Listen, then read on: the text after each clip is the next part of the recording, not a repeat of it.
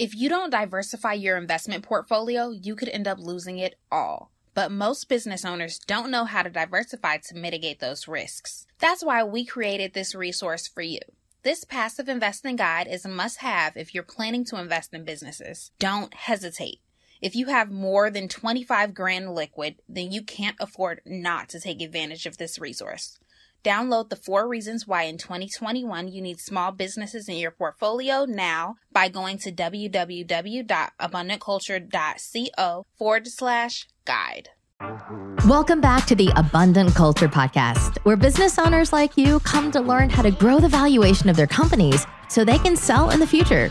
On this show, you'll learn how to sell for top dollar and invest in profitable businesses around the country. Now, here are your hosts, Jazz and Joe.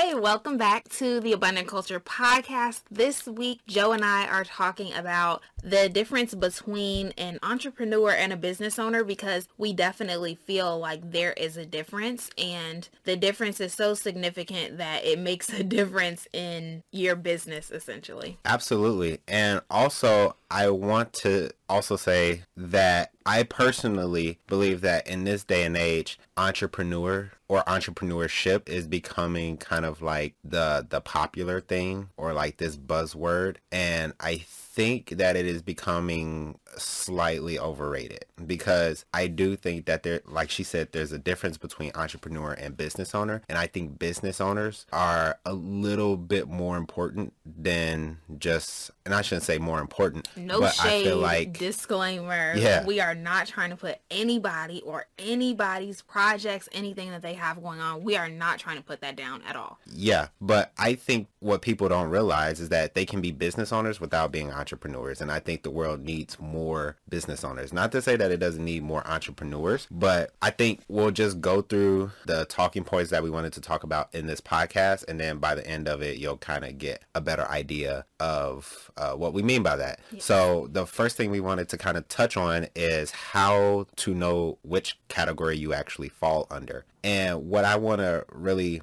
explain here is that there's some people who think they're business owners and they're entrepreneurs, and there's probably, you know, entrepreneurs that think they're, or business owners who are entrepreneurs, but, you know, they don't know it. So the thing about, the thing that's different between entrepreneur and a business owner is a business is an asset that can be sold you as an entrepreneur can't can't be sold. I mean, you're you're a human being. You being sold is is slavery. You can't sell yourself, or you shouldn't at least.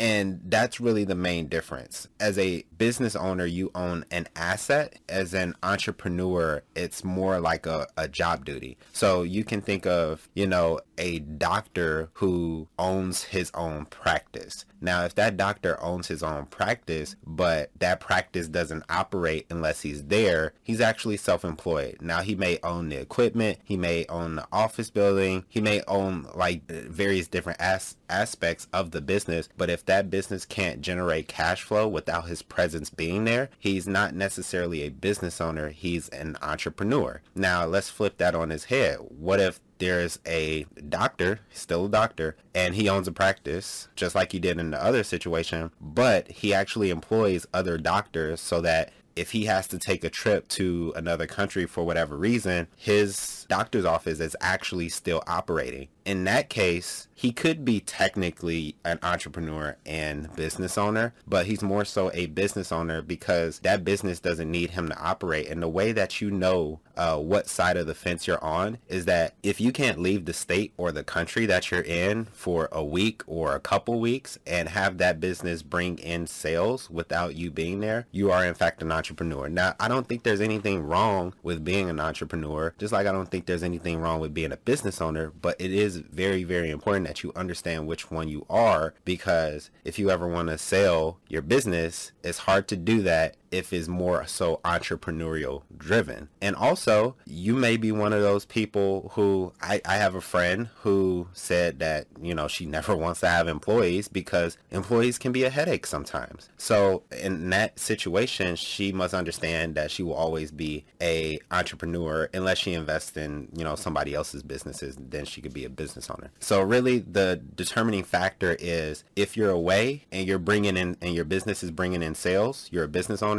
If you can't go anywhere and without bringing in sales like if basically if if you go somewhere and your business is not bringing in sales then you are an entrepreneur. And i think it's just really important that you understand what side of the fence you're on. I Oh, think there's pros and cons to both of them because you just touched on a lot of the cons with the entrepreneurs and there are definitely some pros. Like Yeah. one of the pros is that you don't have a team so you don't have to worry about people complaining stealing from you stealing. You don't Yeah. have to worry about getting letters from the unemployment offices. yeah You Jeez. you just don't have a lot to worry about because it's just you Yeah. and yourself. And, and you just have to hold yourself accountable right. And you might have let's say you have one assistant or something like that that helps with the business, but overall it's Yeah. just you. So as long as you're organized and you're well prepared, then oftentimes it's not a problem. Now it becomes a problem when you don't have money, income coming in if you're not doing work. So a lot of the ways that entrepreneurs get around that is that they, for example, some people that we know, like they have courses or they have YouTube channels and maybe they're just not recording new videos anymore and they're still profiting off of old videos,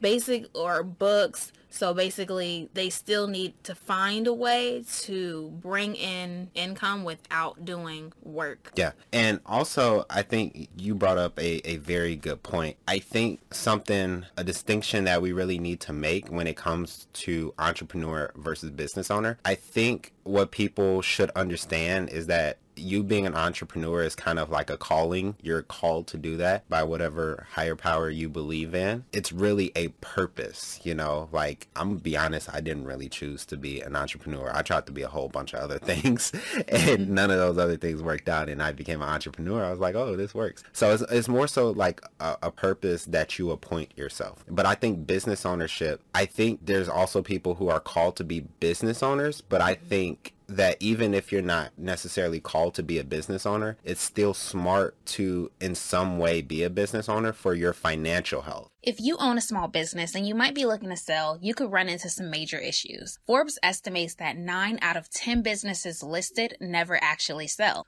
Why? Because there's only one way to sell. You need to do these four steps first. So, if you want to be a part of the 10% of businesses that sell for profits, we've created a free checklist for you so you can sell without those hurdles that normally hold you back. Download the free checklist by visiting www.abundantculture.co forward slash checklist.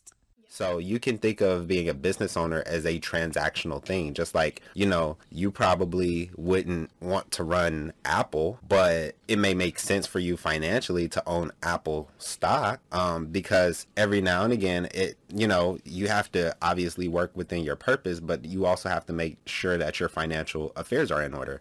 So um, that's part of the reason that, you know, by the time this episode airs, it'll probably be launched already. But me and Jasmine have been working on a uh, fund to basically buy, fund, and grow different small businesses to give entrepreneurs like yourself an option where, you know, you're the doctor who's, you know, loves to work at his own practice. And if you're not there, you're not bringing in sales. That's totally understandable if that's what you want to do. But, you know, the side of that, you would also want to invest money into other small businesses that you don't need to operate so that you still have income coming in, maybe not from your original business, but from other sources analysis. Mm-hmm so that if for whatever reason you can't work or you don't want to work in that that office one day you have the option to do that and still have money coming in. You can be an entrepreneur and a business owner but we need people to understand that they are definitely different because what you don't want and i've seen people fall into this trap before they think they're business owners and then And then for- something happens. and then something happens and then they're not necessarily able to work and then they're broke. And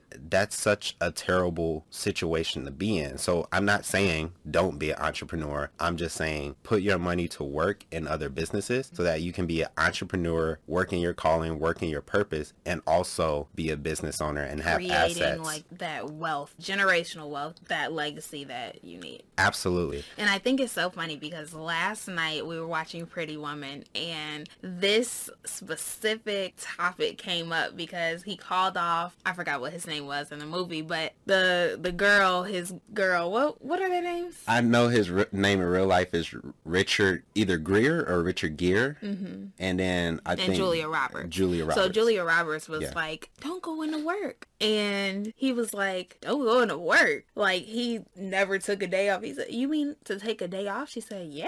Like it was just so normal, and he was like, "Well, I guess I do own the company. right." yeah, and, it And was then so like funny. it switched to the next scene, and the his like main guy, attorney, whoever his like main partner was, was pissed and like confused, like Yeah.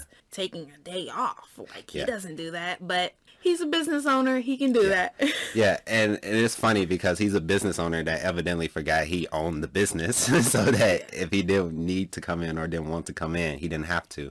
So mm-hmm. before we go, we also wanted to touch on if you're an entrepreneur, how to move towards business ownership. And like I said, you don't have to leave the entrepreneurship behind. Like, you know, there was this lady whose business we wanted to buy one time, and she liked she owned a business. She didn't have to be there for the most part, but she still liked to come into her salon and do hair. I think if that's what you're passionate about, you should do that for as long as your body would allow you to do that. But on the other hand, you also want to establish a legitimate business so that if something ever happens to you, you have income coming in regardless of whether you're actually working or not. So kind of like we touched on before, one way to move from entrepreneurship to business ownership is just to take the money you're earning as an entrepreneur and invest into other small businesses that other people can operate for you. And that's what we're planning on doing in our fund. And that's what we've did in the past outside of our fund along with our partners as well. And I Um, do want to point out that everyone pretty much starts as an entrepreneur. yeah everyone starts as an entrepreneur I don't, well, I can't really think of anything off the top of my head where somebody came in and was a business owner because even if you buy a business, you probably had another business to Yeah. buy that business. So Yeah. Joe and I, unless you're a trust still- fund baby then you you, right? you lucked up they're probably not even listening to this. congrats episode. congratulations your parents were awesome right. but yeah, so I lost my train of thought. I'm sorry. but uh, basically, the whole key takeaway is that you can invest your money into other small businesses that are operated for you. But on the other hand, maybe you're an entrepreneur and you're realizing, like, you know, I don't necessarily like being in the business all the time. I don't like that the business relies on me all the time. In that situation, what you have to do is just really systemize a lot of the things that you do on a daily basis. So figure out what are the steps that lead to a sale. And then you basically have to outsource each one of those steps until basically sales happen without you. And I know I made that sound really simple. And once you are actually done with it, it actually does seem really simple, but actually going through that process is a lot easier said than done. But it's definitely, definitely possible. I mean, me and Jasmine, we own a couple businesses and in, in those businesses, though like sales happen regardless of where we are or what we're doing. And it's important because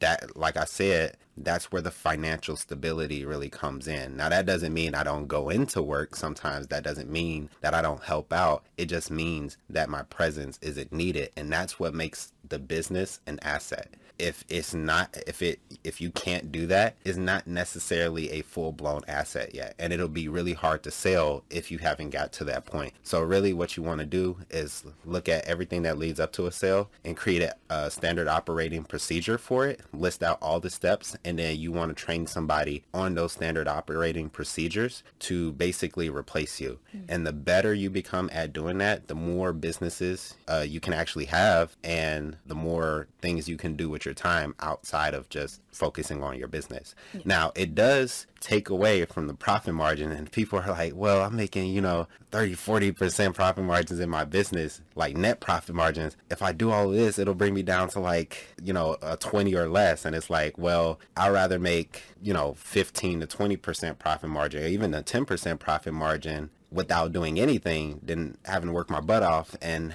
make 30 or 40 percent profit margins, net profit margins. Like the idea of the four hour work week. Not a lot of people really can have a four hour work week, but the principle alone is what applies. Absolutely. So that pretty much brings us to the end of this episode. If you haven't already, make sure you check out the episode where Joe and I are talking about business systems because we dove like way deeper into that topic in that specific episode. So if you're going from entrepreneur to business owner, then make sure you check that episode out. Awesome. Thank you for listening, and we'll see you next time.